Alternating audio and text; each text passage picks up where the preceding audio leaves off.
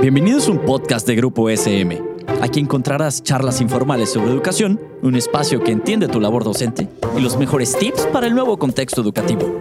También un espacio donde papá y mamá se sentirán identificados. Hola, ¿cómo están?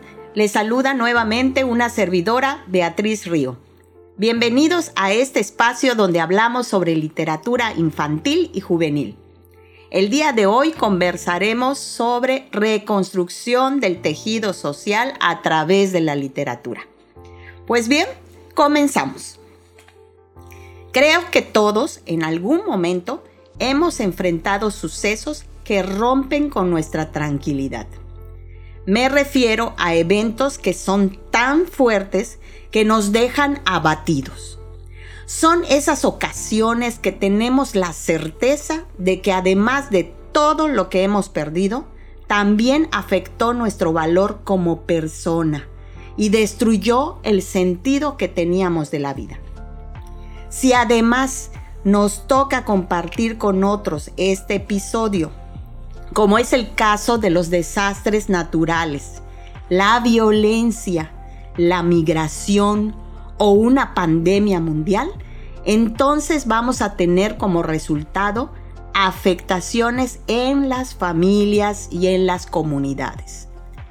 Estas son las situaciones que provocan una seria lesión del tejido social. Les comparto la siguiente reflexión de Víctor Frankl. Dice que no hay ninguna situación en la vida que realmente carezca de sentido. Esto significa que los aspectos aparentemente negativos de la existencia humana, y en especial esa tríada trágica en la que se incluyen dolor, culpa y muerte, pueden también llegar a transformarse en algo positivo cuando se afrontan con la postura y actitud correctas. Nos queda claro que este especialista en neurología concentra, en pocas palabras, el largo camino que tendríamos que recorrer para lograr un cambio de conducta. Vayamos poco a poco.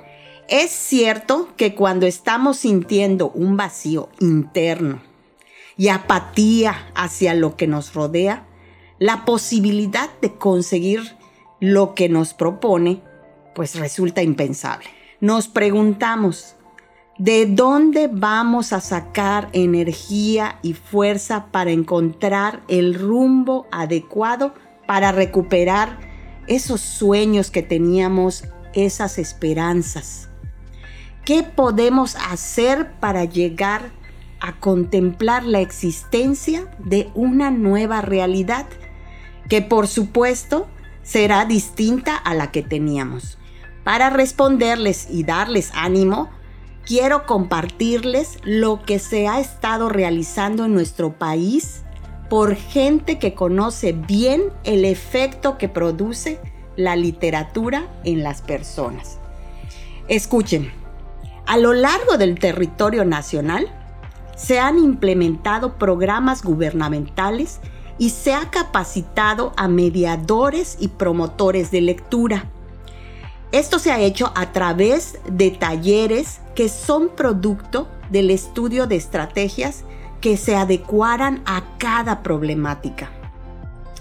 Estos además están complementados con textos guía que sirven de apoyo en esta labor voluntaria de ciudadanos que demuestran así su solidaridad y empatía. También se han abierto sitios dotados de acervos. Se colocaron para libros cerca de los transportes públicos. En estos lugares se puede establecer el intercambio de ideas y el diálogo. Por supuesto, tomando en cuenta las necesidades e intereses, tanto emocionales como sociales, especialmente cuando se trata de infantes. Son espacios hospitalarios e inclusivos, como dice Mónica Zárate. Por otro lado, encontramos a la Fundación SM, que en coordinación con instituciones académicas de los diferentes estados de nuestro país, promueve encuentros de promotores de lectura en donde predomina un ambiente de compañerismo y en el que entre ellos comparten sus experiencias. Al mismo tiempo, se capacitan con especialistas de la mediación lectora y reconocidos escritores. Es un evento de verdad por demás enriquecedor. Si hablamos concretamente de la lectura, sea esta oral o escrita, se ha visto que es un medio extraordinario para poder encontrarse con uno mismo. Si a los lectores de todas las edades les damos ambientes seguros, se van a sentir cobijados y les aseguro que experimentan el placer de la lectura. Si nos vamos al origen, la palabra ha estado presente desde la antigüedad. Los cuentacuentos y los juglares eran los que preservaban así la memoria de los ancestros. Y en la actualidad, la comunicación oral todavía forma parte de las tradiciones familiares. Ahí generalmente se les cuenta historias a los más jóvenes sobre sus orígenes. Y esto les da un sentido de pertenencia. Rubén F. Llorens, otro especialista, considera a la literatura como un vehículo de expresión del pueblo y en especial la literatura infantil. Esto es debido fundamentalmente a su carácter oral. Por supuesto que de esta manera se apoya la importancia de la práctica de la lectura en voz alta con los lectores de poca experiencia, pues se ha observado que así disfrutan más de esta. Oyendo, imaginando, jugando, se propicia la reflexión personal y compartida. Cuando nos escuchamos, se comprende mejor lo que pensamos y lo que sentimos. Y esto es muy importante que nosotros lo tengamos muy claro. Con el tiempo, entonces, se pueden recuperar fuerzas para hablar sobre las experiencias vividas, abriéndonos eventualmente a considerar nuevos anhelos. En cuanto a la palabra escrita, esta comenzó siendo imagen grabada sobre piedra, en monumentos o cuevas. Ahí los hombres dejaron sus experiencias, su conocimiento. Y de la misma manera, los niños se expresan a través del dibujo, lo que les permite visualizar todo lo que sienten. Además, esto pues les posibilita a comprender sus emociones, además de que reduce su ansiedad. Con la palabra escrita se disfruta del pensamiento de otros, se cuestiona, se dialoga con los autores y sus textos. Es el cofre, diría yo, donde se guardan las ideas del creador, las transforma en arte y las deja libres.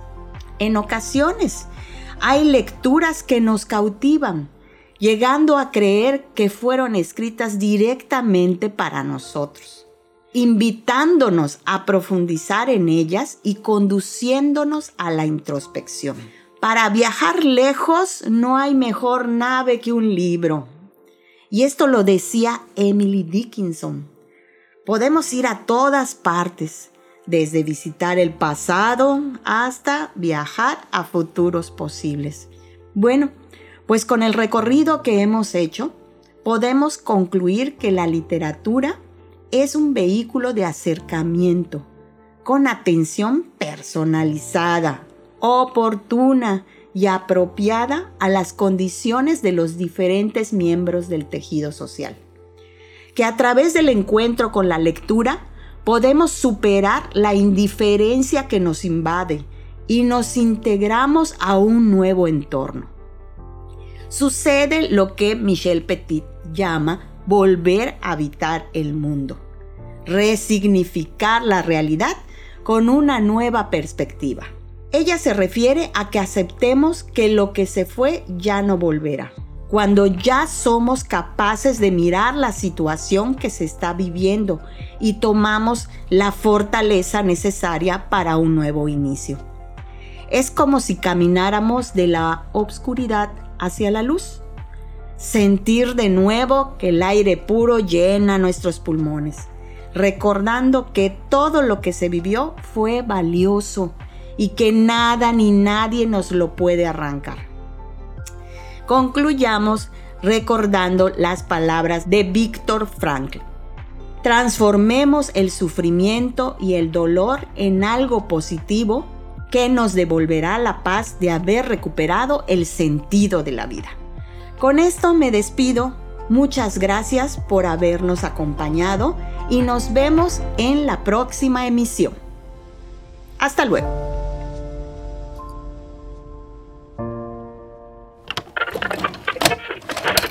Esto fue un podcast producido por Grupo SM. No olvides suscribirte al podcast para que no te pierdas ninguno de los episodios. Síguenos en nuestras redes sociales y nos vemos la siguiente semana.